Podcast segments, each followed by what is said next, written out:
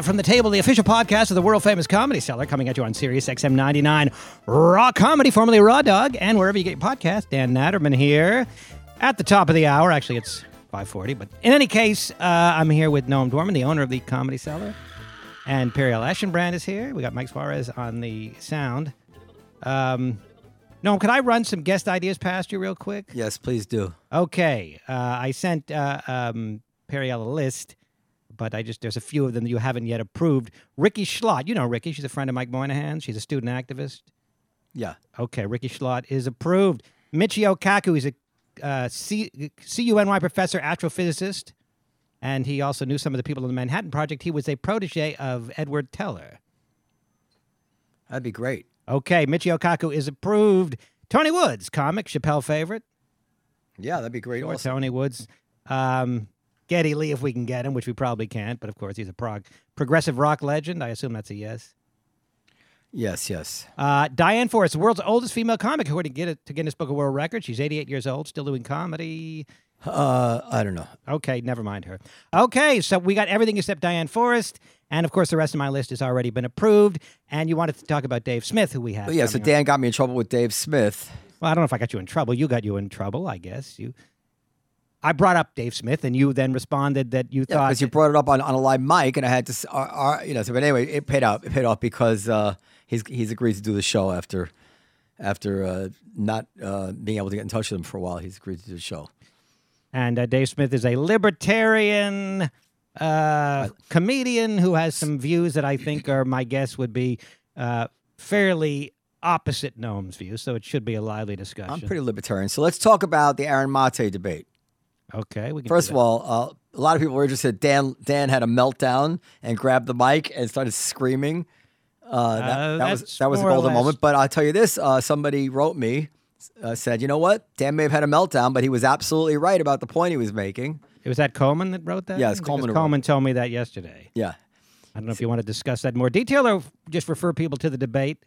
That's not on this podcast. That was on the podcast you do with Hot Tam. yeah. But then I then I, I actually placed it on our on our thing here too. And um, so uh, you know the. I, I posted this. This is interesting. So I posted the Aaron Mate debate at like 3 a.m. and I went to it. I did a lot of work. I looked up every single source, every single fact. I, I, I haven't done as much work since I was cramming for exams in school. And so let's say I put it up at 3 a.m. This is approximately right. By 3:10 a.m., had like 30, 35 of the most nasty comments about how awful it was, what, what an idiot I am. And I, and I, I wrote back. and said, "It's it's been minutes. You couldn't even have gotten through the first part of the introduction yet." It's like, and then, and then it really hit me that that um, this is who we're dealing with, you know, and, and it's not just one side of the issue. This is what the world is like. So I I stopped the comments, and um, So you, you, there's no more comments on that. I'm not taking more comments because Okay. Yeah, it's probably just as well. I, I'm. Your mic's not working. I'm, I'm happy to take comments from. Uh, is her mic working? I don't hear. I don't hear. her. Talk, Periel. No, that your mic is not controlled by that. What do you mean? That's the headphones. Jesus Christ. Are you a producer? What, what, you know, you know what works? Twist your nose. That'll turn. That'll turn up the volume. Sound engineer? No, that's our our our. Uh, our Okay, so is my mic working? no. Okay, not- well I don't know. there it is. Now it's working. Okay. I liked it better the other So, way. so it's controlled over there. Turn it up. Yeah. So you want to take that comment back? That your mic wasn't working. No, that like I'm somehow supposed to fix it from over here. I didn't say you were supposed to fix it. I was thought it was funny that you're turning up your headphones to make your mic working. Anyway, so this you know this this podcast goes from like the greatest intellectuals in the world to like this. Anyway, um, so- uh, we'll be followed by Steven Pinker in a second. so um, uh, uh, so I decided like you know what? Hello, sir. Come on in. Come on in. we're just finishing. Dan Sonora's here. He's our guest. We'll be we'll be chatting with him in just a couple minutes. But first, I guess no one wants to Well, finish he- up. I'm interested in this. Come on in, sir. Come on in. So, uh, so I, I, it occurred to me that what is the point of um, engaging in comments with people who obviously ha- haven't read anything? You know, I mean, haven't watched anything.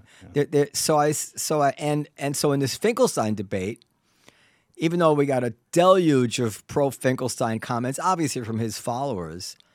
I think we have to remember that um, very few of them probably watched that much of it, or no matter what they had seen, no matter what they had seen, would have had a different view. And that the important thing to remember is that this is these comments are a small fraction of the viewers. Hundreds of thousands of people saw that.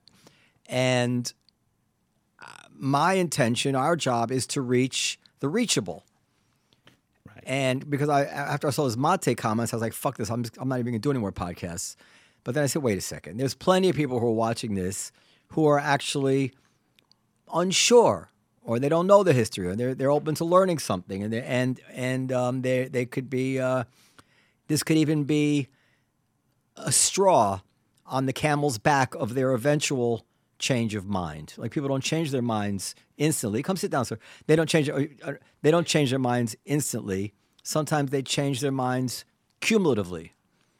So if they got some facts, if they found it interesting to know that Aaron Mate, who I like, but Aaron Mate, this this can you know supposed world expert in the Arab-Israeli conflict, didn't even know that Jordan attacked Israel, which I just found astounding. I just found it astounding that this guy who's out there tweeting has millions of followers thought that Israel attacked Jordan in 1967. This is just, you know, just so. And, and as I'm as I'm going back and, and researching some of his arguments, I constantly find myself at the same Noam Chomsky essay, meaning that he's really just. And I kind of I kind of uh, referred to this in the introduction they, they cut and paste a line from here, a line from there.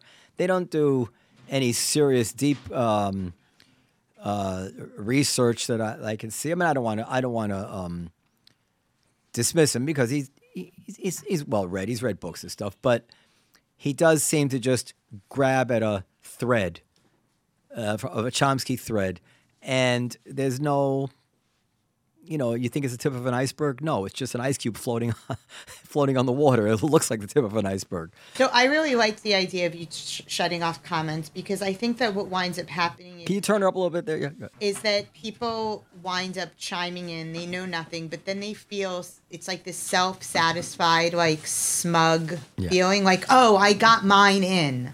Also, and I think that if you shut that off, you sort of kill that um, opportunity and instinct. Also, this they're so nasty. I well, mean, they it- can be. Everybody can be very brave when they're sitting behind the anonymity. but literally everybody is so nasty. It's astounding to me. Um, all right, so uh, we our our guest of honor is here. So uh, um, Well, let me do the intro since that's what I do so well. please do that. Yeah, Dan Senor, I believe it's pronounced. Senor. I, to- Stan- I- by the way, I told him like five times before you got here. Well, I, I'm seeing, get to- I'm senile. Whole li- Am I on? Yeah, you're on. Yeah, Do I need these or no? you don't have to. You don't It's have fine, to. go on. Yeah, go ahead. Unless we play a clip from something, and then you'll. We have a substitute engineer uh, here today, M- Mike, and, and he's fantastic. But uh, you know, he's just getting he's getting his sea legs with the new equipment. So you know, hang. I think I think we got it all. Well, it, it, it, I saw Morning Joe recently. It was worse than this. So go ahead. he's uh, Can I just say Senor? Senor. Senor. My whole Senor. life it's been butchered. All right? What's the worst, Senor? Now, now, now Mike's not working. Listen, I'm, I'm even even I can even I can lose my my patience. Out now, her mic's not working again. Go ahead. Senor. Uh-huh. Senor. Yeah. Zener. I mean, my whole life. I would go with Senor though. I mean, I know. It's Some people say cool, that. Throw you us know? till day on. Yeah. Why so not? no, Senor. So it's Senor. well, he's an American Canadian columnist, Eh. a dual citizen, I guess. No. Sing, no. Lived in Canada for a number of years.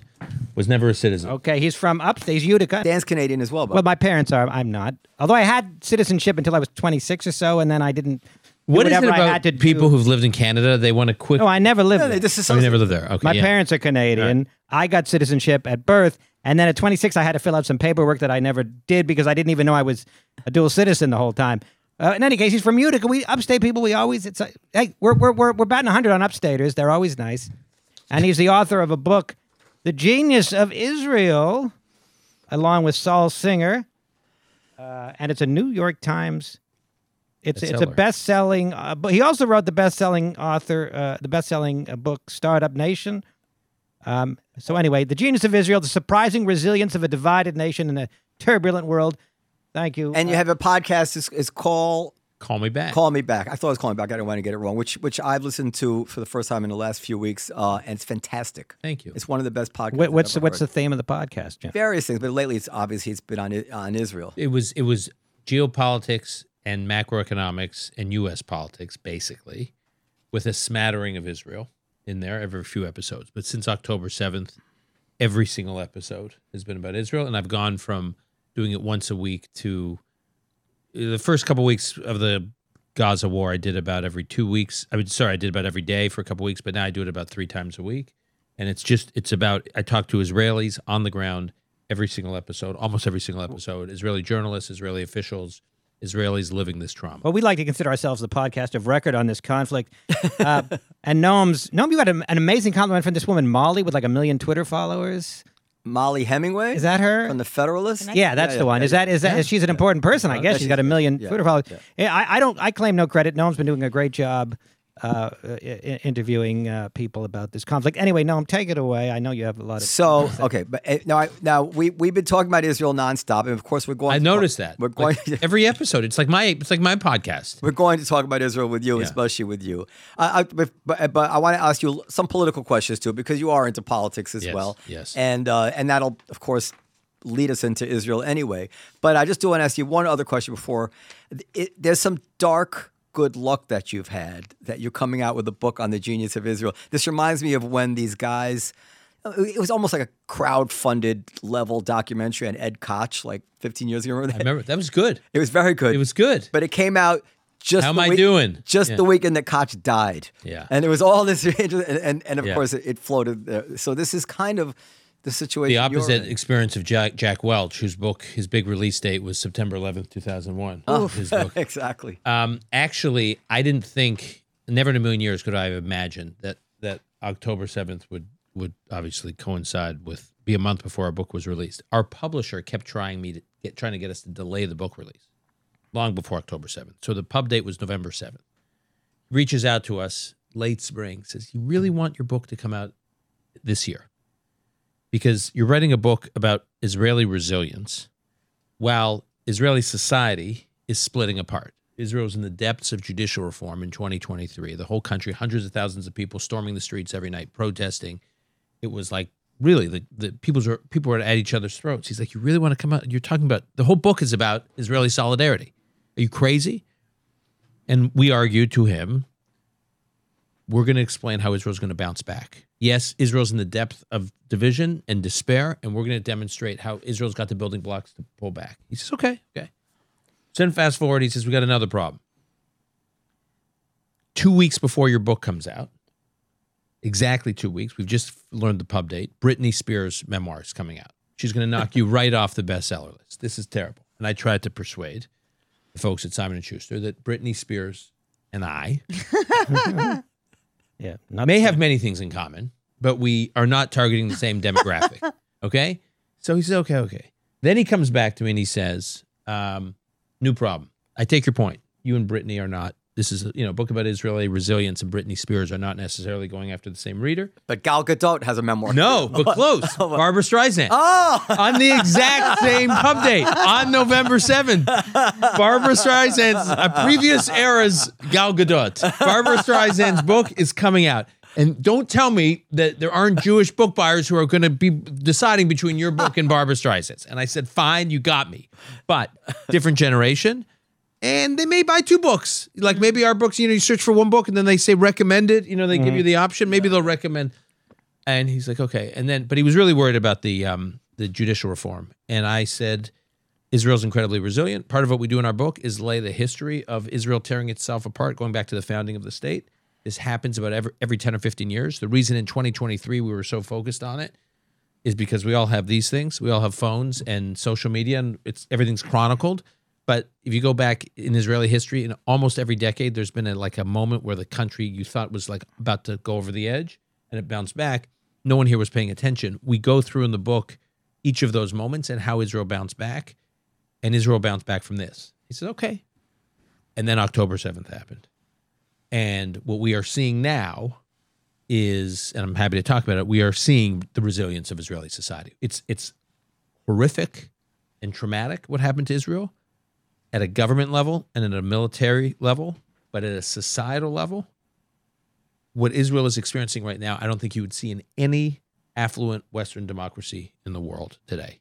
And so I just think there's a lot for those of us in the U.S. who live in a dysfunctional society to learn from. Now, okay, well, let's start here because then we'll get to the politics. First of all, I think your publisher was wrong anyway because how, you know how they say all publicity is good publicity, no such thing as bad publicity. The fact that Israel is in the news Yeah. means that people are more likely to buy the book, even if it's contrary to what's in the news, as opposed to if Israel was like a tranquil state that fell off everybody's radar. Nobody's going to want to pick up a book, The Genius of Israel. Israel's in the top of the. Hey, this is weird. The Genius of Israel, they're coming apart over there. Right. Right. you- right. It's it's, it's Write a book, it's The like Genius of provocative. Write a book, The Genius of Hamas. Right. Now is the time to come out with it, right? Right. it's Yeah, I mean, someone put it to me when we wrote our first book, Startup Nation, which was about how Israel had had developed the most important tech economy outside of Silicon Valley in the world in the least likely of places, and we explained how Israel did it. So someone said to me, "Well, the analogy would be if you guys wrote Startup Nation and it was published while Israel's tech economy was in meltdown. Be like, really, you're writing about the dynamism of the? You probably wouldn't want that, but I still think it might. Really? Yeah, just because because you say you're what part of the Uh, conversation. people might And- and want. because what's this is so weird. What, Right. Like, like it's Right. like a, a heterodox Right. view on it. right. It's But also, people might want some optimism to Well, go that's with the grim reality. It's like that old joke about the two Jews, and one says, "Well, why are you reading?" Uh, you know, why aren't you reading the Jewish newspaper? Why are you reading the German newspaper? Well, because the German newspaper says we control the media, we're doing great. yeah. So now, uh, it's so so. By the way, the New York Times review said explicitly the worst timing for a book you could ever possibly imagine. The New York Times said that. I rest my case. and then they also said, but if Israel manages to bounce out of this moment, it will be for reasons explained in this book. So they. Oh. But it Yeah. looks like the joke's on everyone because it's a New York Times bestseller, That's- so everybody could say what they want. so one of the knocks on Israel is that, and they and they really managed to find words that sound so uh, chilling and threatening, so ominous. They call it an ethno state. Israel is an ethno state, but the kernel of truth in that comment is that the reason that Israel is so resilient now, because of the bond of a people. I can come back to the whole ethno state question, but Yeah. but let me let me let me get to your the second part of that question. Very specific terms. Why do we think Israel is so resilient? Why do we think there's so much solidarity? Because it has, first of all, Israel has political polarization. Every wealthy West, Western democracy today is going through some kind of crisis of political polarization. Why that is is beyond the scope of this book, but it is. It's happening in the United States, obviously, since 2016 certainly happening in the UK, also since 2016, since Brexit. You can go to just about every European country. You're seeing these societies, you know, hundreds of thousands of people in France storming the streets to protest Macron and his various reforms, turning violent. I mean, you country, but It's some of the these elites versus the deplorables all over the world. crazy parties getting elected on the extreme right in um, in Germany. So there's something going on. So we're not saying Israel is is immune to political polarization, as we saw in 2023. It has a lot of it. What we argue is that Israel has shock absorbers, societal shock absorbers built into it, that just when it gets really really tense, the country kind of pulls back. So what what are those shock absorbers? Because I think that gets to the heart of your question. So I'll, I'll cite two or three. We go through a bunch in the book. One, national service, compulsory national service. Most Israelis at age 18 serve males for three years, females for two years, unless they go on to officer training school or into one of the elite units and serve even more years. But the overwhelming majority of Israelis serve in serve in some kind of national compulsory, most cases military service. So that accomplishes three things. One, it develops some incredible skills for these young people at key points in their development, much better experience than they get if they were to attend an American college, an elite American college. When we worked on Startup Nation, Eric Schmidt, who at the time was at Google, told us, and Google at that point was hiring in something like over 100 countries. He told us you take the average Israeli 25 year old and you put him or her up against their peers anywhere in the world, Google will hire the Israeli because you just don't have at that age people who have accumulated that kind of experience that Israelis have because they all go through this experience where they're leading people, managing people, having to make life and death decisions, lives on the line, managing massive assets. So that's one benefit of the national service. But what we focus in in this book on are two other aspects. One, when you are serving in a military unit, you are serving with people from all walks of life because it's compulsory. So the son of a cab driver is in the same unit as the son of a tech billionaire. Okay, now in our country, tell me how the son of a cab driver develops a real bonding experience with the son of a tech billionaire. You have an ultra religious Jew serving that unit with a tattooed, ponytail, ultra chic, hyper secular Tel Aviv Tel Avivian in that same unit. You have Jews from who, whose families come from Yemen or Morocco or Turkey or Iraq or Iran, and you have Jews from you know from the West, from Poland or from the United States or Canada.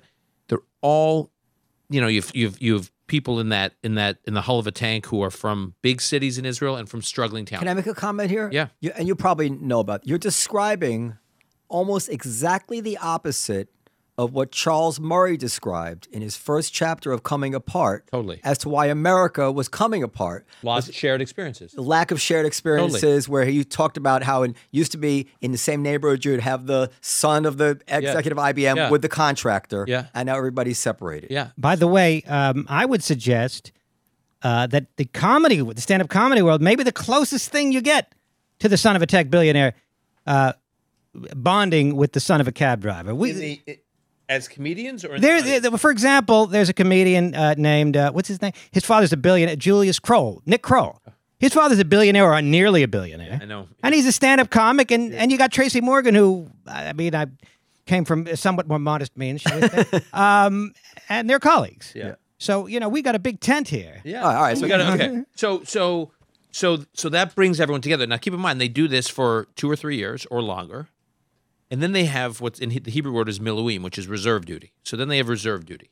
So after they they finish their regular service until their forties, they get most of them go back every year with their original unit. So it's like a reunion every year with the people you served 25, 30 years old, 35, all the way to your 40. So you stay in touch with these people. When you have that kind of experience, it is very hard to look at your fellow citizen as the other. Because, like I said, you've been working in a warehouse on a military base with them, you've been in the hull of a tank with them, you've been you've gone through basic training with them. Micah Goodman, who's someone we quote extensively in the book, who's a very serious um, public intellectual in Israel. He's he's got the most popular Hebrew language podcast in Israel uh, about political issues. He told us that after Trump was elected in 2016, he came to the United States for some conference. He was meeting with a bunch of academics like him, his like peers in the United States. Like he was at Harvard, and I think he was meeting with academics at Harvard, and they were saying they were, he listened to their conversation, and they were like, you know, I met a Trump voter. Let me tell you what he sounds like, you know, or I read a study about the Trump voter. Let me tell you what they think, as though there was some kind of lab animal, like a lab experiment. And Micah said to me, Are they talking about their fellow citizens? It, it was so perplexing to him that even he says, Look, guys I serve with in my unit, some of them, they're nuts politically, like nuts. I disagree with them vociferously, but I would never view them as the other. I mean, I've been in the hull of a tank with these people. So I'm with them all the time. So we have incredible bonds. We just have different political worldviews. So I think the national service does that. It brings people together. Can, can we talk more about that Sure. because it's such a profound point. Some, it's something I've thought about a lot. You're, you're really, in my opinion, you're, you're discussing where this is really human psychology and and visceral instincts overcoming you know intellectual things. In other words there's no substitute for being in the same room with someone for spending time with someone. You can't read about it in books. It's not it's not really about the fact that you disagree on policies that's driving you apart it's because you're living separate lives that's Right. and you think it's because the politics are driving you apart when you're in basic training with a fellow citizen, you don't care what their position is on judicial reform. We, be- because it's it's you're you're you're you're you're not dealing with you're dealing with the essence of life when and you're you going see through it as basic just training. one of their aspects as Right, opposed exactly, to defining them Exactly. Yeah. But what we do in this country Yeah. is we look at people we disagree with, and because we have no shared experiences with them, all we know about them is what their political Yeah. views are. So we, so we, that that defines them. Let me continue on this. And uh, so you, you're, I believe, friends with John Podhoretz. Yeah, very close friend. And you probably know stuff about this that I'm only curious about. But his father, Norman Podhoretz, at least at first, was a pretty strong Trump supporter. Uh-huh. And he did this uh, interview in the Claremont Review of Books. I I don't even know that publication, but the name sticks in my head. And Right. he said stuff very much along the lines of what you're saying. He said, How can you support Trump? He says, he reminds me of the guys I served with. This is exactly what he says. He says this was like the, the common sense guy. Yeah. they were a little rough around the edges, but they were good guys. I liked those guys. I respected those guys. He's one of them. I recognize those guys. I like him. This is what this is something that Norman Podhoretz, the father, Yeah. said, which somehow, uh, uh, just because of his generation, the son would be less likely to come to that uh, in, insight. Yeah, because they don't have those experiences. Yeah, yeah. So and then and then lastly on the on the national service, the other aspect I think is is profound and powerful is the entire incentive system in Israeli society as young people are growing up is is focused on rewarding them for thinking themselves thinking of themselves as part of a team, as part of a group, as part of a community. It's it's it's not about your own individual excellence. So in the US, we reward young people as they matriculate in life for individual excellence. How are your grades? How did you do on your SATs? How did you, you know, what was your reference on your job, summer job? It's all about getting into college, which is a very individual experience. It's an it's all about individual merit. Now, Israel's a meritocracy too, but merit is judged not only on individual excellence, you've got to be able to perform, but it's all about from when they're a young age how they are as part of a team. So the most elite units in the military that are are like unbelievable launching pads for making it in high tech in Israel. You can't it's like the equivalent of getting a degree from MIT or Harvard or Stanford. You can't get into those units. You could be a phenomenal talent with individual skills, but if you're not a team player, you won't get into those units. And so it changes the way the whole culture operates because young people, as they are, they, they're fo- they're focusing on how to win. How do I win? I mean, we're we we. It's very easy to teach young people what how, how to how to gain reward. Here we tell people, young people, to gain reward by their own individual excellence. In Israel, the military experience, it's a culmination of stages in life that's about how you deal on a team. But it even starts younger because most Israeli kids go to the Tzofim. Sofim, exactly. Well, so you know it's Sofim. So the scouting movement is a big deal in Israel. Overwhelming majority do uh, do scouts, and it's all run by the kids. There's no adults who run it. So young people go through Sofim, and then by the time they're 16 or 17, they're the ones running Sofim, and they bring in these other kids, and it's a child-run scouting movement that most Israelis go through, and then they go from Sofim, and then the next experience is the military.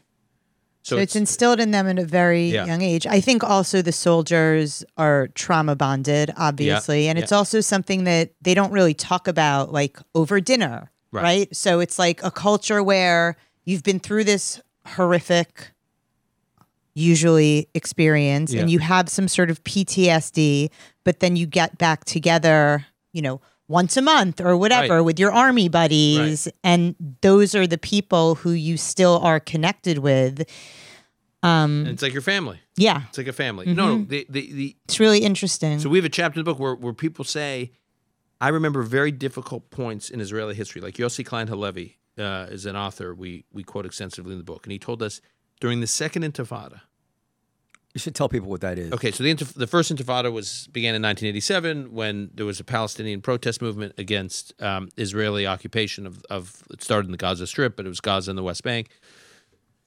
And then there was peace process in 1993, the Oslo Peace Accords that was going to put Israel and, and the Palestinians on the path to a two-state solution. It fell apart. We can go through the whole history, but in but in the late in 2000, basically, a second intifada began uh, just after peace talks broke down at Camp David. That Bill Clinton, um, after Ehud Barak, who was prime minister at the time, offered Yasser Arafat uh, 95, 98 percent of what he was asking for, according to Bill Clinton.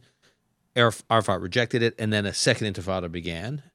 And what it consisted of, which at the time seemed like the worst Israel has ever seen until October 7th, but at the time, it was a campaign of suicide bombings in major cities in Israel, blowing up buses, blowing up pizza shops, blowing up discotheques, blowing up I mean, I can go on and on and on. And every one of these incidents, 10, 20, 30 people would be killed. Sometimes young people would be killed. I, I'd compared it more than once already to like a slow rolling version of October 7th. Yeah. Just spread out over many years. About the same number of people killed. Yeah. The same it's, a, cruelty. it's, it's a good right. I Very actually, it's similar. funny. You just mentioned John Podhoretz. He met. I, I had. I have a text from him from the weekend of October seventh, where he. I, me- I have this like visceral memory. I have so many memories of that weekend, but one of which was Podhoretz texted me saying, "This weekend, as many Israelis are going to get killed in one weekend as the entire Second Intifada." Which is, you're right. It was like Yeah. a two two year two plus year period. But Yossi Klein Halevi told us that his kids at the time were teenagers and they were processing the second intifada because they had lost people they had lost peers with their friends like with their friend groups with their it wasn't he said we knew very little about where they were at they were processing it with so it's they already had developed these communals we, we communal um arrangements if you will or communal groups we, it's a chevra is the word in hebrew which is it's like a brotherhood or a sisterhood of of of friends and um, it's a big part of Israeli life. I will. I want to mention one other thing because I think it's important. So it's not just the experience of national military service. Israel also has something we don't have, which we could learn from, with national rituals. National rituals that the entire country participates in. Also, I say this is extremely important. Whenever people go to Israel for the first time, I say, I always ask them, will you be there over Shabbat? Will you be there over the Sabbath? If they say no, I say, extend your trip. You have to be there. You won't understand this country unless you're there over Shabbat. Or I say, if they're going in the spring, will you be there during Memorial Day? Or Yom HaShoah, Holocaust Remembrance Day? Or Israel Independence Day? So, Or why- Yom Kippur. or Yom Kippur. So why are all these important? In Israel, the overwhelming majority of Israelis have the same experience on Shabbat. 70 to 80% of Israelis have a semi or very traditional Shabbat dinner on a Friday night. They are with family, often two, three, sometimes four generations. They're with close friends every Friday night. When you're in Israel, you feel like the country slows down, almost stops on Friday nights. Now, and like I said, it's it's sacrosanct. It's every Friday night. Now, when you when I say this, we call we have a chapter in the book called Thanksgiving every week. We say that it's like Thanksgiving every single week. When I because when I describe to Americans what Shabbat is like in Israel, where I say, tell me an example. I say to Americans, give me an example where you're with your family. Here we are on the eve of Thanksgiving. So we, when you're with your family, sometimes several generations or and or close friends, very predictably, it's untouchable. You're not going to work during that day. You're not. It's just, and you're having that ritual, and you know the majority of the country is doing the same thing. Tell me an example, and they always say Thanksgiving. Okay, I say great. Give me a second example. Give me one other, and that's when they get stuck. They usually say, sadly, Christmas. no, because a lot of Americans don't celebrate Christmas. A lot of Americans, that's when they go away. That's a, they say um, the Super Bowl. Oh, oh, That's okay. They say people go to Super Bowl parties, and it's a sense that I'm doing something. I'm watching the game. I'm doing, and the whole country's doing. You feel like the whole country's engaged. Now, by the way, I'm a big football fan. I love the Super Bowl. I love the ritual of it. I'm a New York Jets fan, so well, that has presents its own set of challenges in terms of the Super Bowls. But um, Jewish poignancy to that too, right? there A is little, a little I heartbreak. tell my kids it builds character. It's a the Jets are the most Jewish team. Um, they know like dealing with adversity. Um, but um, but so they say the Super Bowl, and then I say, okay, that's the best you can do. You, you can't come up with one other, and they can't. So I said, okay, so now imagine a society where every Friday night you get Thanksgiving. So all these young people, they live their lives, they spread out all over, they do their jobs, they go to the army, and then every Friday they come back with their parents and their grandparents. And some do it more religiously and traditionally, some do it much more assimilated and you know very secular, or not. But they're all basically doing the same thing. It's a personal ritual, a familial ritual, ritual, and it's collective. You know, the whole country is experiencing it. We don't have that here. Memorial Day. So if you're if you I don't know, if you've been, have you been to Israel during Memorial Day? It's No, that's with the siren. the siren. It's But, the most I unbelievable. want to. I want to. I want to Yeah. get to other things. Okay, go ahead. Only because um, Yeah. I, I, I uh, there's so much, and I, Yeah, yeah, I go have ahead. a lot of time. Um, as three Jews here, Hmm. well, at least as as this, what you're saying reverberates very deeply with me, um, and I think parallel to it, Dan less so because he's uh, doesn't have much connection to Israel. Anyway, um, but let's let's jump to American politics for a second, then jump back. Okay. How has it?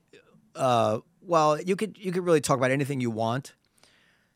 The issues on my mind are Biden's age, Biden being behind the polls, the effect on uh, on Biden's staunch pro-Israel attitudes. Will it actually hurt him uh, in the election or not? What's your what's your lay of the land uh, on American politics right now? I think Biden. I mean, I don't need to. You just look at the polling. I think Biden is um, quite vulnerable uh, in his in the reelection campaign. If you look at the New York Times Siena poll, he's he's basically losing to Trump in every battleground state, with the exception of Wisconsin, where he's ahead by two points. He could lose the popular vote, even right? Yeah, yeah. According, that's that. according to the, the most recent NBC poll shows that he could his favorable unfavorables have gotten so high he could lose the popular vote. Biden's in real trouble. Um, if if uh, I were advising Joe Biden, and I'm not, uh, my politics are to the right of Joe Biden's, but if I were advising uh, Joe Biden, I would suggest that he not run for reelection, announce that he's basically a wartime president, which he effectively is. He's got his hands full with Russia, Ukraine, with Israel, Hamas, trying to contain the situation in the Middle East that doesn't spiral into a kind of 1973 style regional war. He could have a flare up on China and Taiwan. He's got his hands full and he doesn't have time, and it would be irresponsible for him to expend his time uh, trying to get reelected. And there's a very talented bench of Democrats who any any number of whom could run for president, and he should be a one-term president and spend the next 14 months, whatever it is, um, doing the job, being commander in chief. Obviously, he's not taking my advice. He's running for reelection. Do I think the war between Israel and Hamas will hurt him politically? No. I know it is unpopular with his base, and I see the same polling. Oh my God, it's so unpopular with his base. First of all, look, it's never good in politics for your base to be frustrated or disappointed. But at some point, it's not going for his base. This election is not going to be a referendum on Joe Biden. It's going to be Joe Biden in contrast with someone else. And I suspect whoever that person is in contrast with, most likely will be someone his base very much does not want to be president. So his base will come home and rally for Biden. I think the opportunity for Biden in this environment is the crazy explosion of anti Semitism that we are seeing right now, which is, I, I'm shocked by it. I mean, I, I thought I couldn't be shocked. I mean, I'm shocked by what's happening. I'm the, you know, I'm the son of Holocaust, uh, Holocaust survivor. Um, the stories of the You Holocaust. and Norman Finkelstein both. That's the, until there, right? Um, I, I, I, um, it was like in the water, you know, growing up for us, the stories of the Holocaust. I never, as much as I was so aware of the Holocaust, and it's a big part of our family's identity, I never felt personally vulnerable right. until 2023. Now I feel personally, physically vulnerable.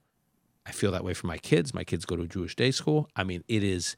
I spoke at an event last night in Detroit, a Jewish event that I, all these guys are around me. These security guys, they're like following me everywhere I go. I'm like, what? What is going on here? And they're like, in this environment, we've made sure, the sponsor of the event said we have to make sure that it, it's like the sense. It's it's um. It, there's a menacing feel to this moment. Now, that's the way I feel. What I am struck by is the number of friends of mine who are not Jewish, who are not personally vulnerable, are flipped out too by what's going on. They're looking at this, this, they're saying to me, they're saying to me, and they're not Jewish, and they're not really connected, they have no real connection to Israel. They said, wait a minute. On October 7th, we thought the outrage around the world would be directed at the people who launched the the massacre against the Jews. That's what we thought the we never thought there would be outrage against the Jews. seems to be that there's like outrage against the Jews because they object to being slaughtered. And as opposed to thinking what they thought would happen, which was the outrage would be against Hamas. So they are so disoriented. And they're watching this on college campuses. They're watching it in the streets of major cities. They're listening to Hassan Nasrallah, the head of Hezbollah, literally cite the protests in Paris, London, New York, and Washington as though, well, look at this. We've lit up these people. We've empowered these people. They're like they're, you know, they're like a fifth column for them, the way Nasrallah was talking about it. So my non-Jewish friends are looking at all of this, and they see it as, and they're right, as an extension or almost like a symptom of something that had been bubbling up before October 7th here No, are you We've been talking about it for years. are you getting that that sense from your non-Jewish friends? Are they freaked I out I don't by have it? any non-Jewish. Oh, well. no, I'm kidding. Uh, uh, my wife is my wife's not Jewish. She's totally freaked out. Yeah. Right. Yeah. Yeah, they're tearing down the posters of the children, the hostages, and the Or saying that th- they don't even exist, that it's Right, Israeli right. propaganda. and so they're freaked out by it. And so I think this is Joe Biden's sister soldier moment. So well, if he if he looks these protesters in the eye and says, "You are completely out of touch. You have lost your minds." Like if he confronts them, it may annoy his base. His base will come around. Clinton had his sister soldier moment. He took on his base. His base came around. But the potential for Biden, if he really is running for reelection, is there about five million voters in this country, independent voters, who swing. Some of them voted for for Obama, then they voted for Trump, then they voted for Biden you know, we'll see who they vote for this time, but they they're up for grabs. And I think if they see Biden taking on the because in that same NBC poll that has that has the Israel the war the Israel Hamas war hurting Biden, that same poll, if you look at the uh, approval rating of different names and organizations, one of the names they put forward is Hamas. Hamas's approval rating in the United States is seven percent. It's it's like if you can believe it, it's even lower than Congress's approval rating. Okay, it's seven percent. I think if Biden says, if you're carrying water for that organization, you are against America. It's not just about being against the Jews. It's not just being against the, you are against America, and I think it's a winning political issue. So I want to ask two, two points. One, one will end in a question, I guess. So the first one is, I probably share your general politics. I don't know your politics that well, but um, looking back on the last eight years or so, I think that uh, it worked out. I, didn't support Trump. It worked out with Trump in the sense that we got through the four years. Nothing terrible happened. I know people say January 6th, but nothing terrible happened to the country. And we have something pretty strong to show for it from our point of view, which is the Supreme Court, which is, I wouldn't say it's far right, but it's pretty staunchly civil libertarian. And um, for instance, if the election had gone the other way, we would have had racial preferences for the next 50 years. Mm-hmm. And now we've gotten rid of them.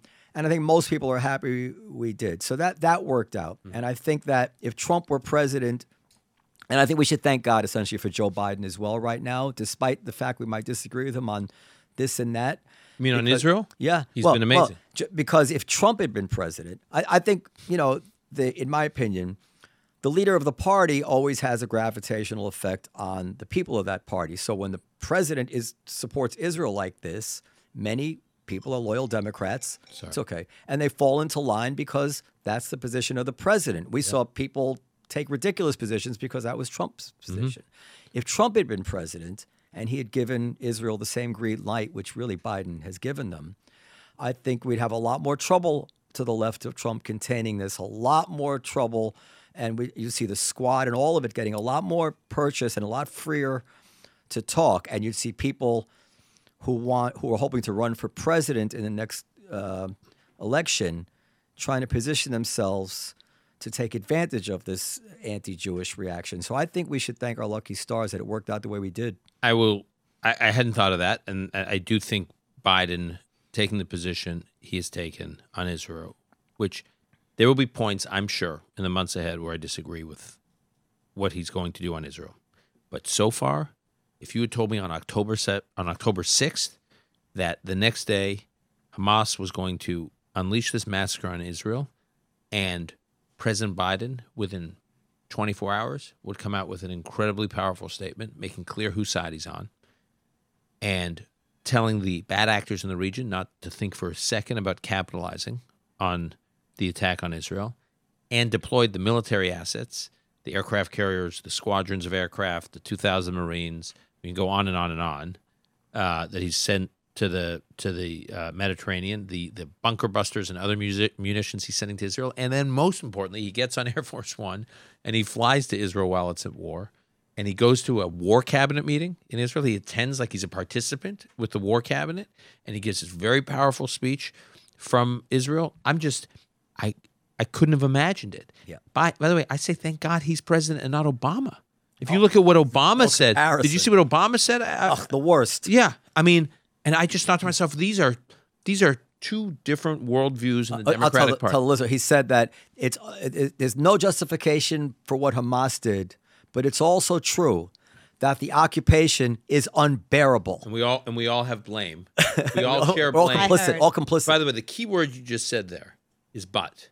This is this is to me the tell. I always listen when people are analyzing the situation because I do not believe October seventh and post October seventh is a is a is a period for nuance. I'm normally quite tolerant of nuance in political debates. There's no nuance here, right? If you look at beheadings and then putting children in ovens and burning them alive and just mass slaughter and these and these filming of rapes, if I, I if you look at that and you want to apply nuance, we're done. Like I'm just not interested. First of all, the word unbearable, I, I, I joked about it. I said, tell my wife, uh, yes, you're right. Cheating on you was unjustifiable. But it's also true that living with you is unbearable. yeah, it's the butt. It's the butt. when you say unbearable, you're saying Yeah. yeah, like But- it's but- a non sequitur unless you mean to set them off against each other. Exactly. That's exactly right. And so I listen when people say, "Yes, it was horrible, but you need to understand." Whenever there's the yes, but I'm like, "Stop." As If you- opposed to Hillary, who said, Hillary was fantastic. Of course, there's issues with the Palestinian occupation. We're not talking about that Right, today. right. We're not going to dilute what Right, went on today. right. We could talk about it tomorrow if you Right. want. Not today. John Kirby, who's the who's the national security spokesman for the White House, National Security Council spokesman, so he's the White House press briefer on all national security matters. Yesterday he gave he was at the podium. He was fantastic. He said some reporter asked him, you know, uh, some groups are saying what Israel's doing is genocide. How does the White House feel? And he says, wait, if you're going to use the word genocide, let's use the word appropriately. There's only one party here that is trying to commit genocide, and it is Hamas. It is not Israel. It is Hamas. Israel may tragically kill or hurt Palestinians as part of prosecuting their defensive war, which is collateral damage. That's horrible. We encourage them to do less of it if they can, if it's within their control. That's not genocide. They're not trying to eliminate the Palestinian people. Hamas is, read its charter. They are trying to eliminate the Jews from the river to the sea. That is genocide. It was just clear, no nuance. All right. The, the other thing I want to say, and then actually, I'm going to play you a couple of things. The other thing I wanted to say is oh, I think that you need your headphones for that. What's that? Oh, oh you need your headphones. Yeah, when, when we play the video. To some extent, I blame. We're talking about all the anti-Semitism, all of it. Uh, I blame the American Jewish community, which for a, a long, long time now has not been. What's the, what's the you know if you're not if you're not for yourself, who will be or whatever. We have not been for ourselves. We have we have uh, essentially thrown in the towel peer pressure, whatever it is, became ashamed to defend our positions, didn't teach our children the most basic facts of, of the conflict. And it was, and on top of the confluence of, you know, woke ideology that took over at the same time, but people without even thinking about it, when they see that the those people themselves don't even stand up for themselves, what do I need to go look into their case? I mean, they're not making their own case. So you you just kind of get the vibe that it is an apartheid state. They do have something to be ashamed of. There is no good case to be made for the Jews. You you are zeroing in on an issue that I'm obsessed with.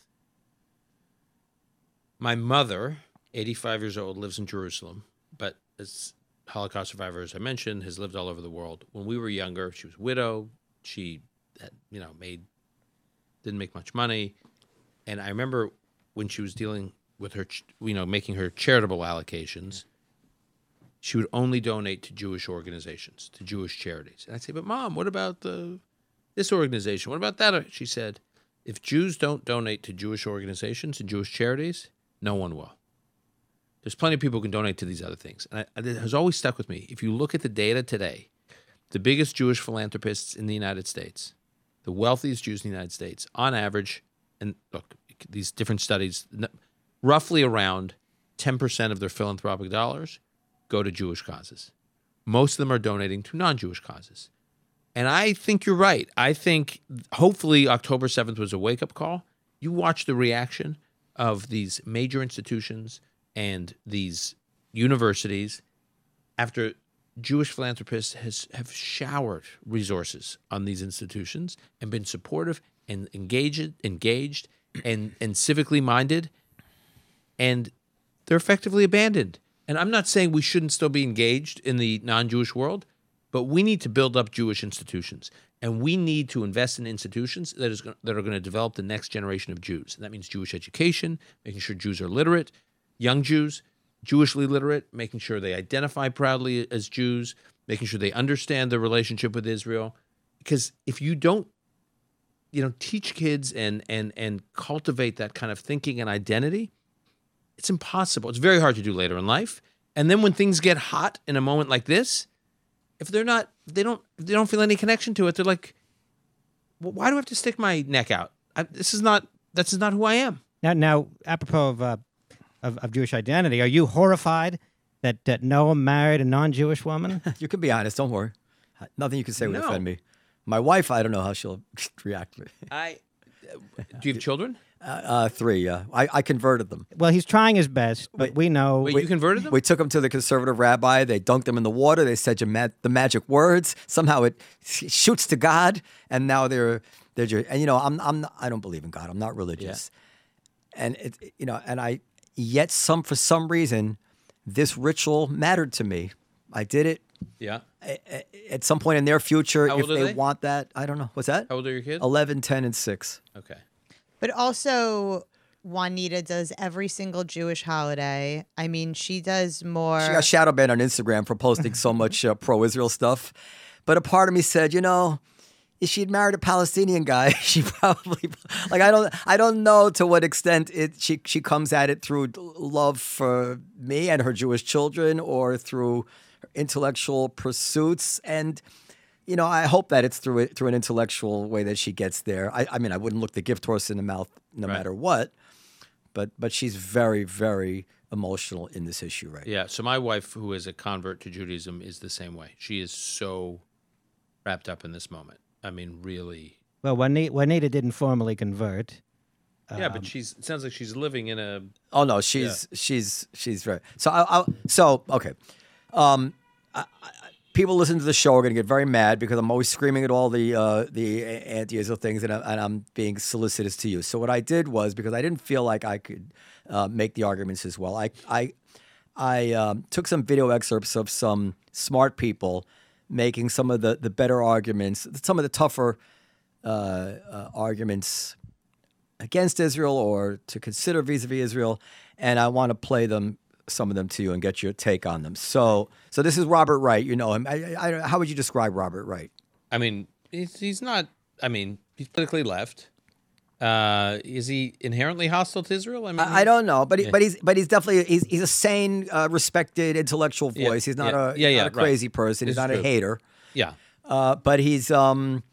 Well, you'll hear, but he's go ahead. Uh, play. Make sure it's loud enough too. Go ahead, Mike. So this is on the Glenn Loury show. Yeah. Glenn Loury is one of my heroes. I love Yeah, Glenn we, Loury. we met. He's been here. Yeah. Yes? Yeah. Yeah. Yeah, a couple times. yeah. Go ahead. So there are a few things here.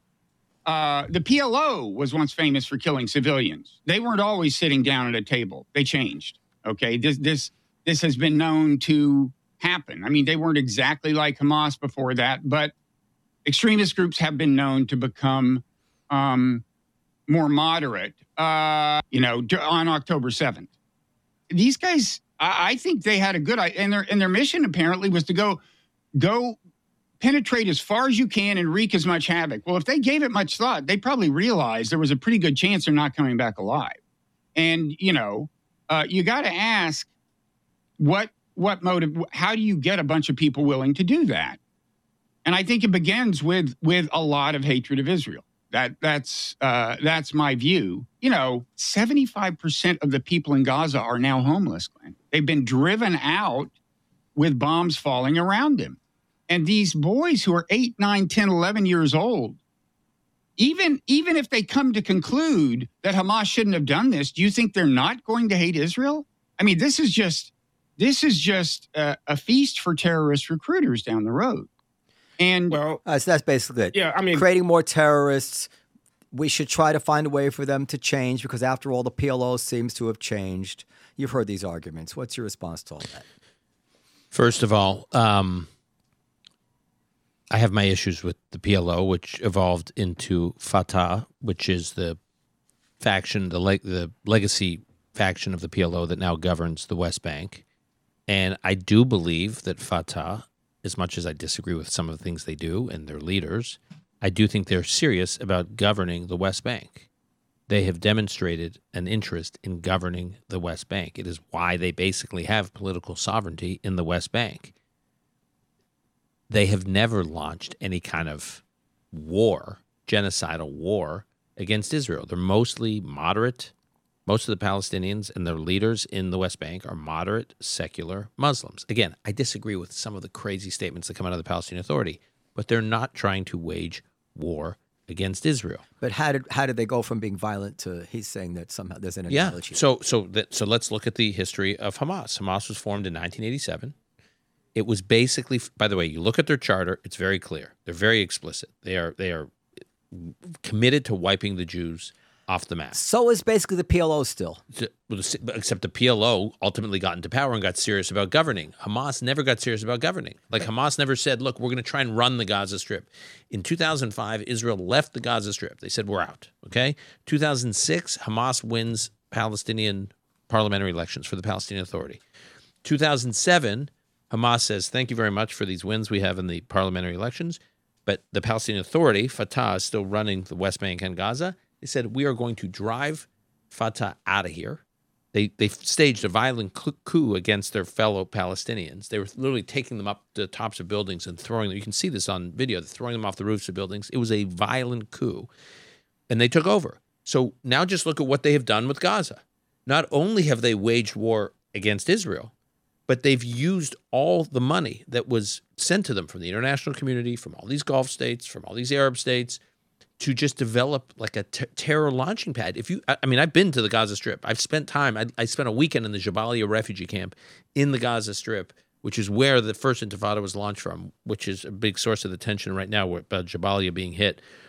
If you go to Gaza Strip, it's a strip of land on the Mediterranean. I mean, I, it sounds odd to say this, but like if you look at it from a topographical standpoint, it could have been an incredible um, Singaporean like piece of. Uh, hold on, uh, uh, uh, my play Gaza economy. This just this is amazing. I, I was just today looking for some clips of Gaza, and uh, Michael Moynihan had sent me something just to, to illustrate your point. And you can actually play it in in the background without the sound uh, while he's talking. But it, it's not what I thought. It's it, at least it was. This is a 2017 Al Jazeera segment talking about electronics and toys. You'll see the TV.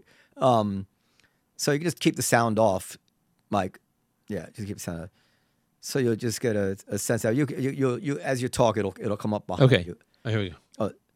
In recent years, Gaza Strip has witnessed a great hike in consumer projects. So this is Welcome to another episode of our show, Economy and the People. so the, there's these beautiful malls, and it's going to show the beachfront property and the beautiful restaurants and the ci- now.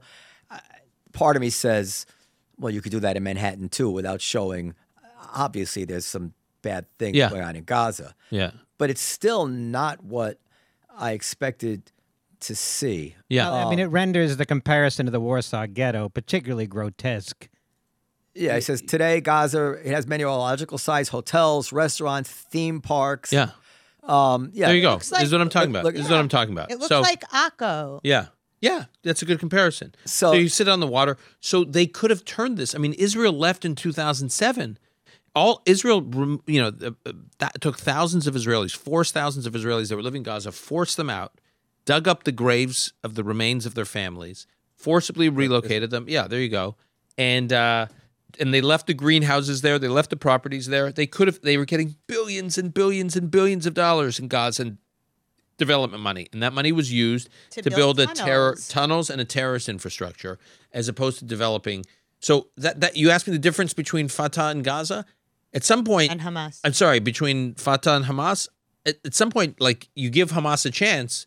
Israel gave Fatah a chance, and they've been trying to govern the West Bank. Okay, Mike, that's good. Okay, and I just want to mention one other point. This whole argument that young Palestinians are getting killed and they're going to be the next Yeah, generation that's what I of wanted to Hamas. ask you about, yes. Okay, might be it might be true, but who's responsible for those Palestinians being killed? I mean, really, Hamas has been responsible for the for the slaughter of Israeli civilians, and they're also responsible for the slaughter of Palestinian civilians because Hamas is choosing to fight their war behind the human shields of a generation of young Palestinians. They are choosing to do that. They're choosing to to to locate their offensive weapon capabilities at mosques, at UN run schools, at hospitals. They don't have to do that. Uh, And But I think the argument is is that Israel needs to think two steps ahead. Even if that's true, the people being killed are not going to see it that way. Of course, which is why Israel goes to great lengths, I think, at huge risk to, to Israel by warning. I mean, for three weeks, Israel's saying, We're coming for uh, Al Shifa Hospital. We're coming. We're coming. By the way, you could argue the smart thing for Israel to do is not to give any warning. Who in war gives warning? You just go take the thing out and and you take the military asset out. It's not Israel's responsibility to to make it harder for Israel to wage its war. And yet Israel's for three weeks is broadcasting. We're going to Al Shifa Hospital. They're contacting the hospital. They're speaking to the doctors. They're trying to figure out ways to get the patients out of the hospital. And they are rejected it. And they're They- providing uh, fuel, and uh, their I- fuel is being rejected. And so is for three weeks. At I'm telling you, this from a security standpoint put Israel at a put its own soldiers at, at greater risk. It put its own operations at greater risk.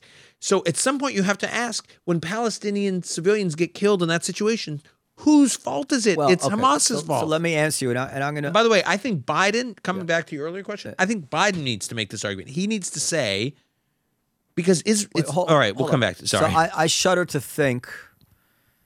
I don't shudder to think, but I'm, I'm going to say something. It's dark what I'm going to say, but I, I imagine that what I'm saying has uttered been uttered from the lips of Israelis at some point, which is that well, it hasn't always been the case that these things cause more terrorists.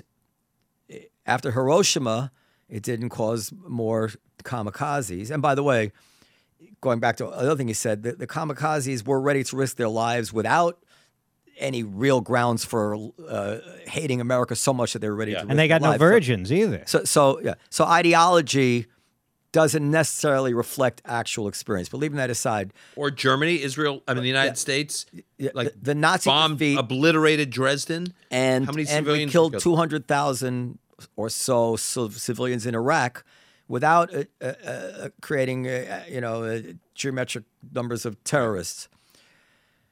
But what all those had in common was an overwhelming, horrible defeat, and Yeah, the mind unequivocal. the mind wanders to the notion that well if, you, if yes half measures might create more terrorists where unequivocal defeats might break will I, I- You know what else creates more terrorists is putting these kids into Oh, oh, oh Hamas oh, okay, camp, okay, like okay, summer no, camp. But the point is that Dan had it right.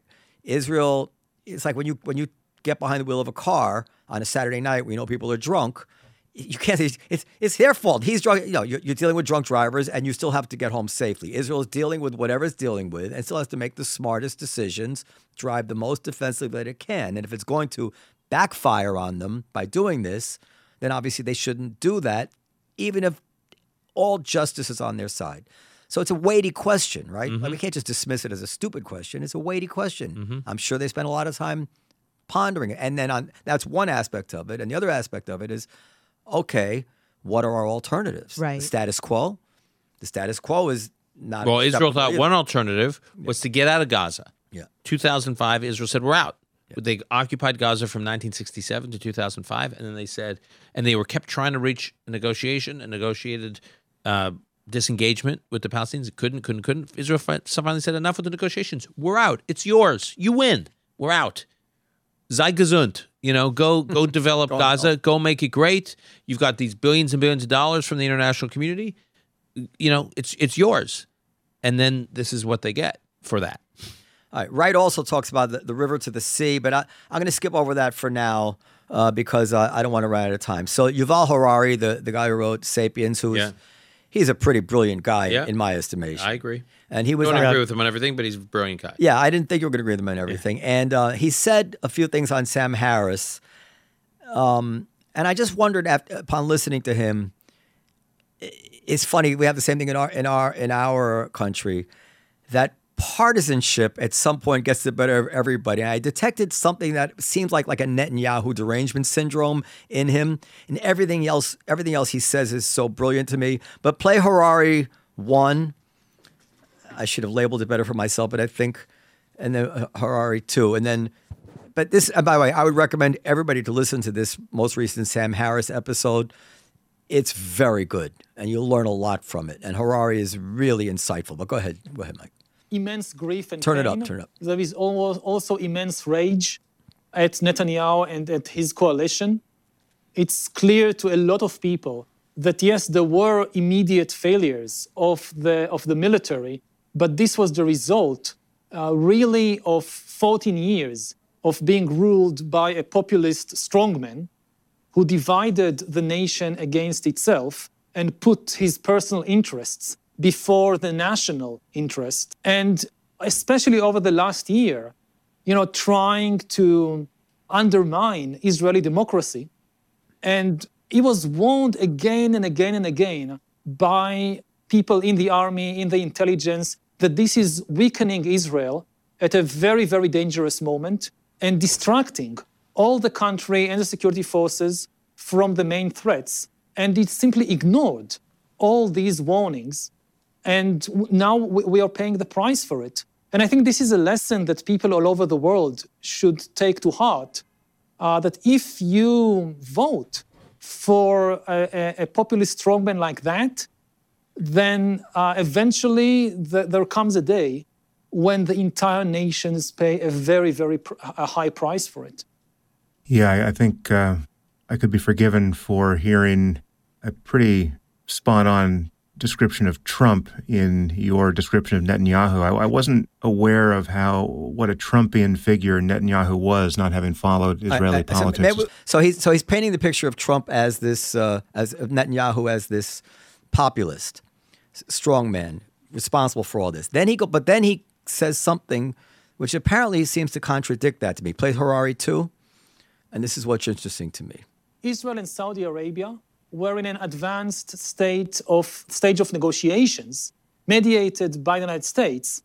And uh, according to many credible sources, maybe we were just weeks away from signing an Israeli Saudi treaty, which should have not just normalized relations between Israel and maybe the most important Arab state, but also opened the door to normalize relations with much of the rest of the Arab world.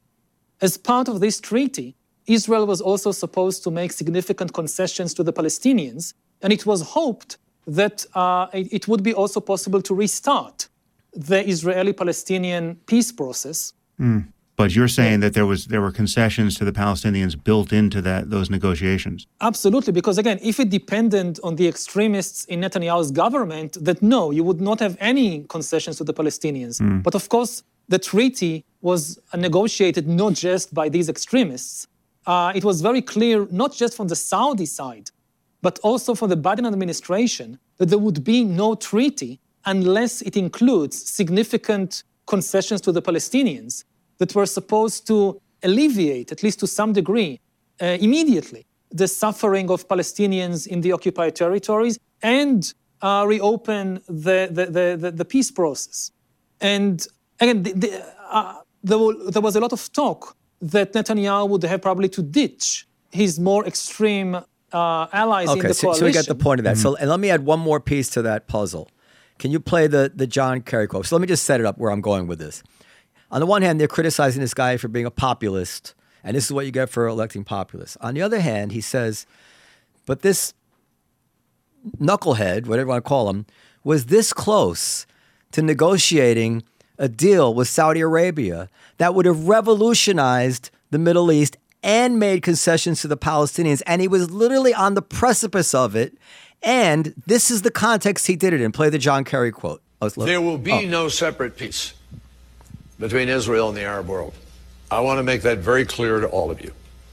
I've heard several prominent politicians in Israel sometimes saying, well, the Arab world's in a different place now. We just have to reach out to them and we can work some things with the Arab world and we'll deal with the Palestinians. No, no, no, and no.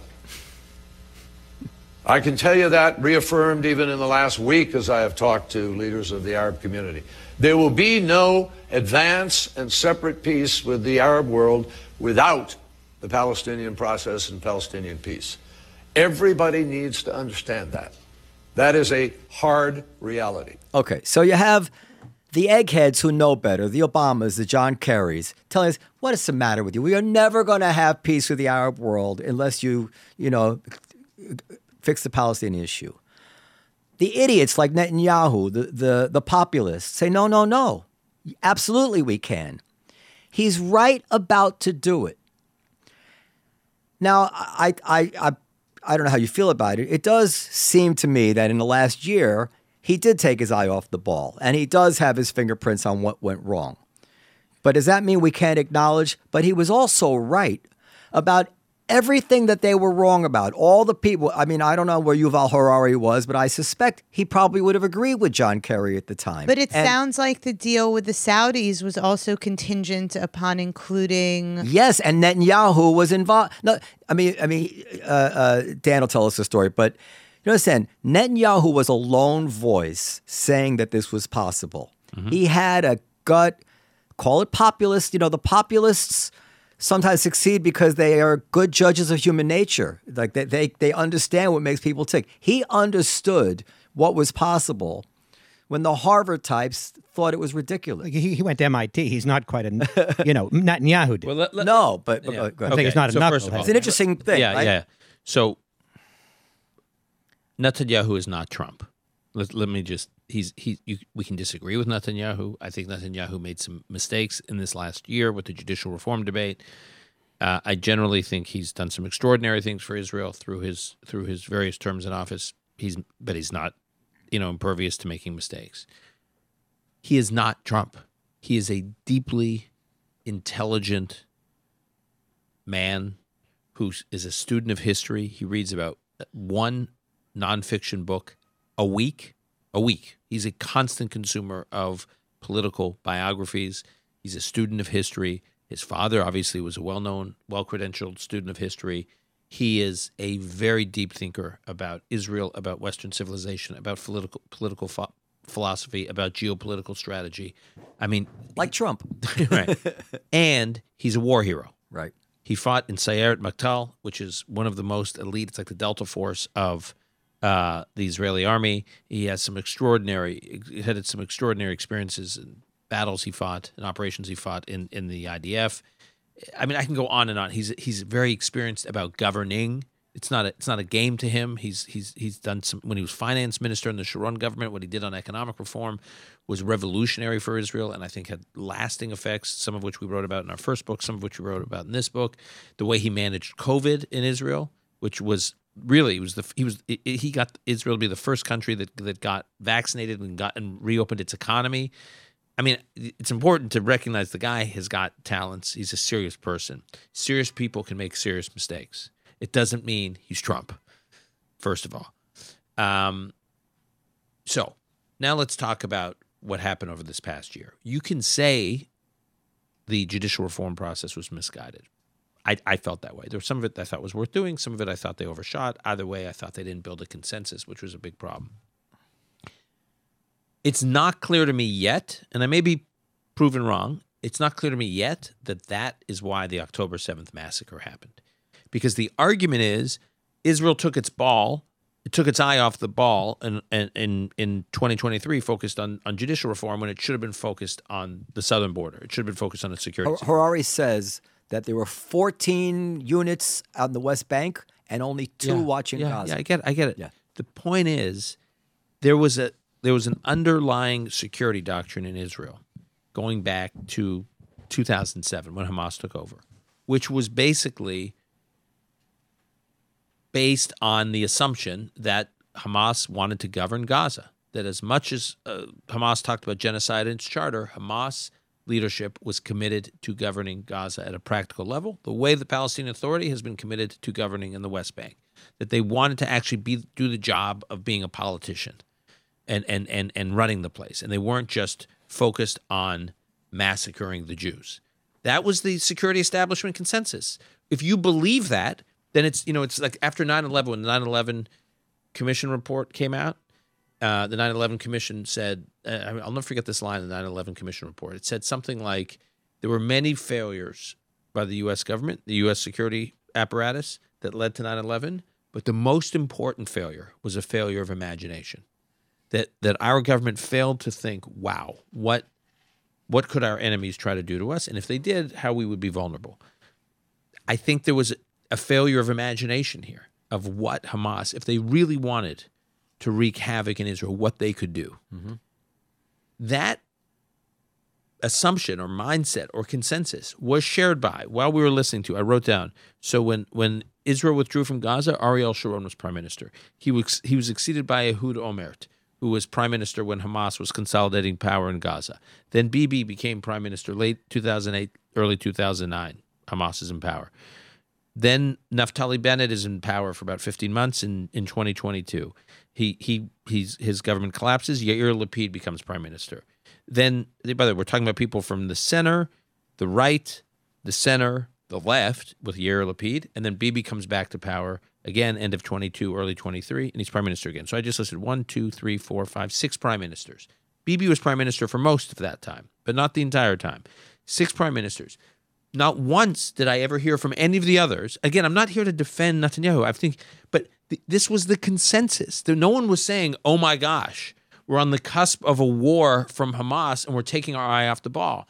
People were critical of things Netanyahu were doing, but they weren't arguing that we, we were headed for an October 7th moment. I mean, so I just think this perception of what's happened, what happened October 7th, was much broader than just Netanyahu.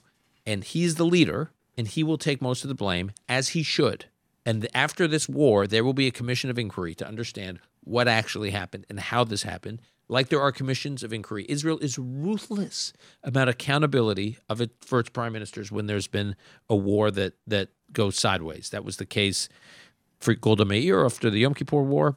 Very aggressive commission of inquiry that ended her career and basically ended the Labor Party's you know, position in Israeli politics for basically a generation. Ehud Olmert, after the Second Lebanon War, which was a mess, basically ended Ehud Olmert's career. Also, the commission on uh, Sharon and Sabra and Shatila. Even Exactly. It wasn't prime minister. yeah. they were so there, there, so there will be a commission. We'll understand what happened. But I, so I, I, I am, I'm reserving judgment because until that commission of inquiry, because there's more we don't know than we do know so far. However, I, I do know there were some lone voices that were raising concern about what Hamas was up to, but the the extent to which the view that that was that Hamas was serious about governing was held by people beyond just Netanyahu. It's pretty hard to argue with that. And if that's the view, then to argue to blame judicial reform and what Netanyahu is doing, no one people really weren't arguing otherwise. I am I'm, I've sort of become since October 7th. I was a little bit like this during COVID, but since October 7th, I've, I've become obsessed with the whole subject of disaster science. Like, how do disasters actually happen? It's it's a, it's a like so so there's this guy um, James Meigs James B Meigs who's who's a who writer about tech and science and he just wrote this piece for Commentary Magazine. I'm going to try to get him on my podcast. And he's written about this before. He like he's written these pieces on looking how we stumbled into COVID and seeing if there are any um, signs in other n- disasters around the world that are similar in terms of how one stumbles into a disaster. And he feels that that's what's happened with Israel and with Hamas, the Hamas invasion on October 7th. Like, what did Israel miss that resulted in this moment? So I, I'm going to do a podcast episode on my podcast about this topic of like applying disaster science to October 7th. So we'll learn a lot as these processes play out and as these investigations play out. I think, again, I disagreed with a lot of what happened in Israel in 2023, but I, to make that the singular singular failure is is pins. It's easy. It's like lazy to just pin the blame on one person. Yeah, all right, we're about out of time. I mean, I mean, there's a business cycle. There seems to be a complacency cycle. It's just human nature. You just get, uh, you get after a certain amount of time goes by, you just you let your guard down. Right. It probably will always be that way. Can I circle back to Yeah. uh, something we were talking about earlier? Biden and co- co- comedians are a melting pot. no, no, but I that, love but, that. but That but it was is good. true. I mean, we've got a very. You should see what goes on here. There- There's there's I mean, there's no diversity like a comedy club diversity. Uh, but in any case, um, we're talking is about like an original insight. Yeah, Dan's good. the IDF and comedy, you know, the comedy business. um, talking about Biden and how this affects Biden. Um, I mean, how many voters is he going to lose just because, even if he says all the right things that you deem to be all the right things, and he says he, he makes that sister so I didn't by the way I didn't get the sister soldier reference, but I let it slide. Do you want me, you want me to tell you?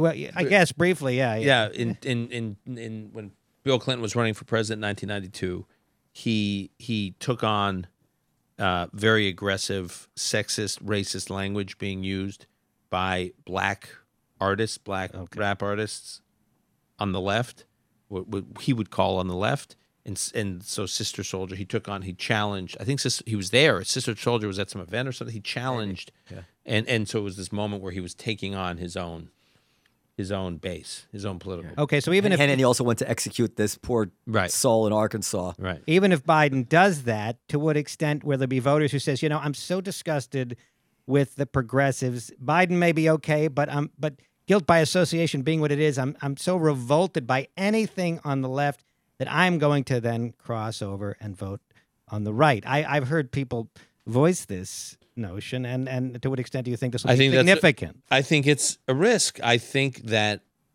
I think the chaos on the streets of this country and the chaos on college campuses could get Trump elected in 2024. Uh, the chaos, meaning the chaos you're describing, this craziness on the left. I think that if they see in Joe Biden, though, someone who's willing to take it on, is not a vessel for the for that craziness, but is actually obstructing it and standing up to the craziness, I think he he has a real shot. I think these independent voters, that's what they want to see. They want to see that he's sane, that he's not captured. You're basically saying, well, people uh, by association say you're part of the crazy. You're part of the left. Yeah, but if he can demonstrate that he's not captured by the left and that he's his own guy, I think if I were advising him, I would tell him first of all, I'd tell him not to run. But but if he insisted on running, I'd tell him that's how he should run. There's such a terrible dynamic because Biden is so teetering that Republicans are ready to stick by Trump, and Trump is so teetering that the, that the Democrats think it's okay. We'll, we'll Biden Right. will, will get us through. Right. But the fact is, if if I think if Trump were to drop dead tomorrow and somebody like Nikki Haley were the candidate, she would wipe the floor with Biden. If you look at any Republican running right now in a head-to-head, you look at the polling, the head-to-head with with uh, Biden, they all beat him, like easily. Like with Trump, it's interesting that he is actually beating him, but not handedly. But Nikki Haley crushes Biden. Ron DeSantis beats Biden.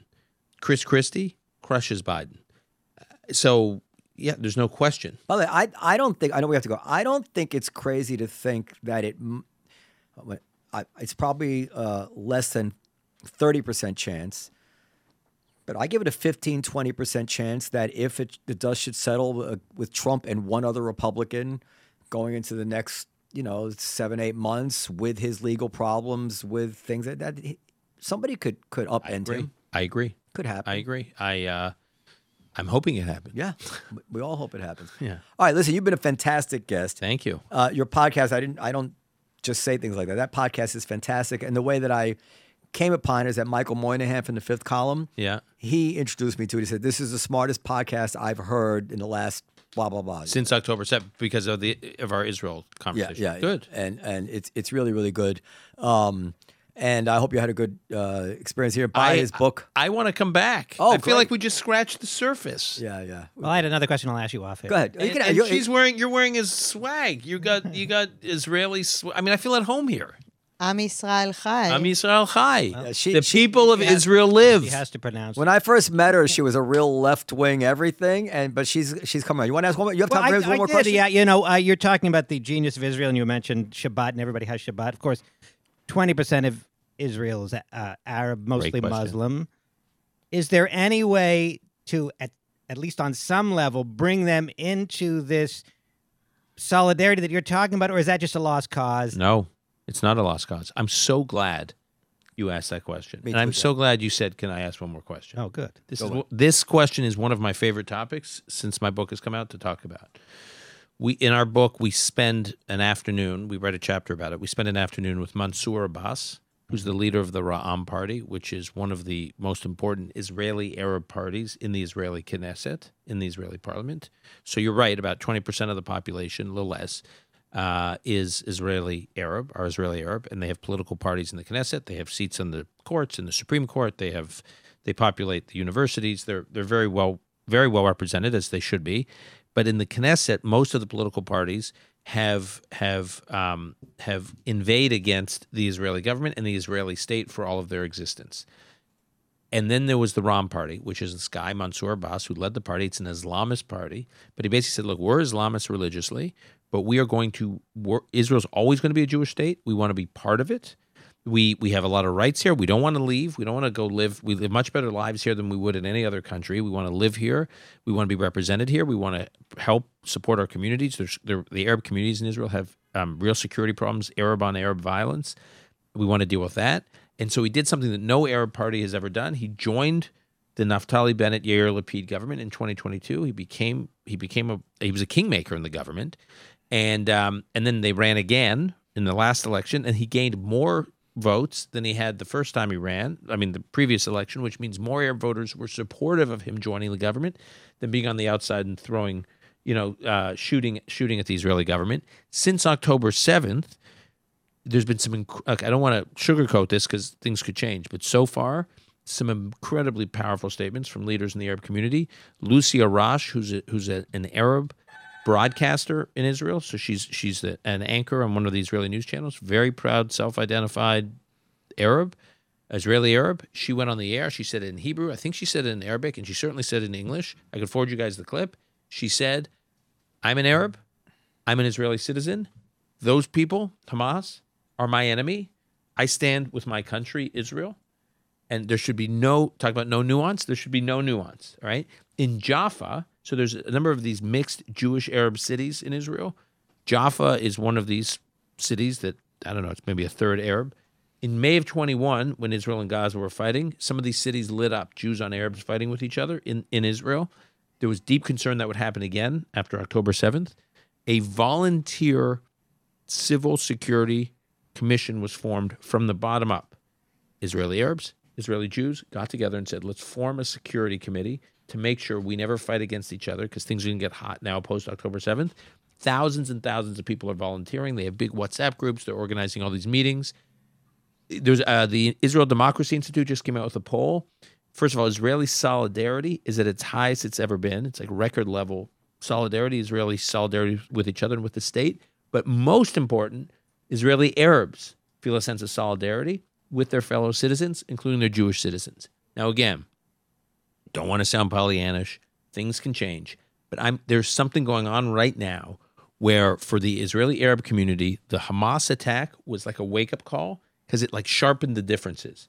Yeah, you know, we we're sympathetic to the Palestinian cause, they would say, but not that. Hmm. That that and and many Arabs were killed on October 7th. Israeli Arabs were were slaughtered by Hamas. And some Israeli Arabs, I think, were taken hostage. And there's some incredible stories of of The guy uh, with the bicycle shop. yeah, yeah, yes. These amazing stories of of heroism of some of these some of these Israel like the Bedouin community was incredible. These stories of what they did on October seventh to fight Hamas. So because it's their country too. right, And that's what they say. And really, it's the only way forward. And everybody who lives in Israel, doesn't matter if you're Jewish or an Israeli Arab, you're Israeli. you're Israeli. You vote in the elections. You have access to the universities. You have the access to some of the best healthcare in the world. You're you're part of the system. I'm not suggesting there aren't problems, and I'm not suggesting there aren't tensions. Of course there are, but October 7th may have had the effect of saying, of, of leaving many Israeli Arabs thinking we're we're not part of. That's their vision for the future. We're not part of that. Mm-hmm. We're part of this, and we get into that in our book about these Israeli Arabs. We have a chapter on it. I, I'm, I'm really glad you. I think it's a really important question. It, it's part of what gives me hope. Yeah, Harari talks about th- this issue as well. He does? About the Hopefully- Hopefully, yeah. He talks about it in, in a nice, uh, I mean, in a way that I think you'd agree with. All right. Thank you very much. Thank Wait, you the guys. genius of Israel. The Genius of Israel by New Dan York- Senor. Uh, get it at um, Amazon or a Barnes and Noble. Barnes and Noble or the local Jewish bookstore near you. uh, thank you very much. Thank Thanks, you. guys. Thank.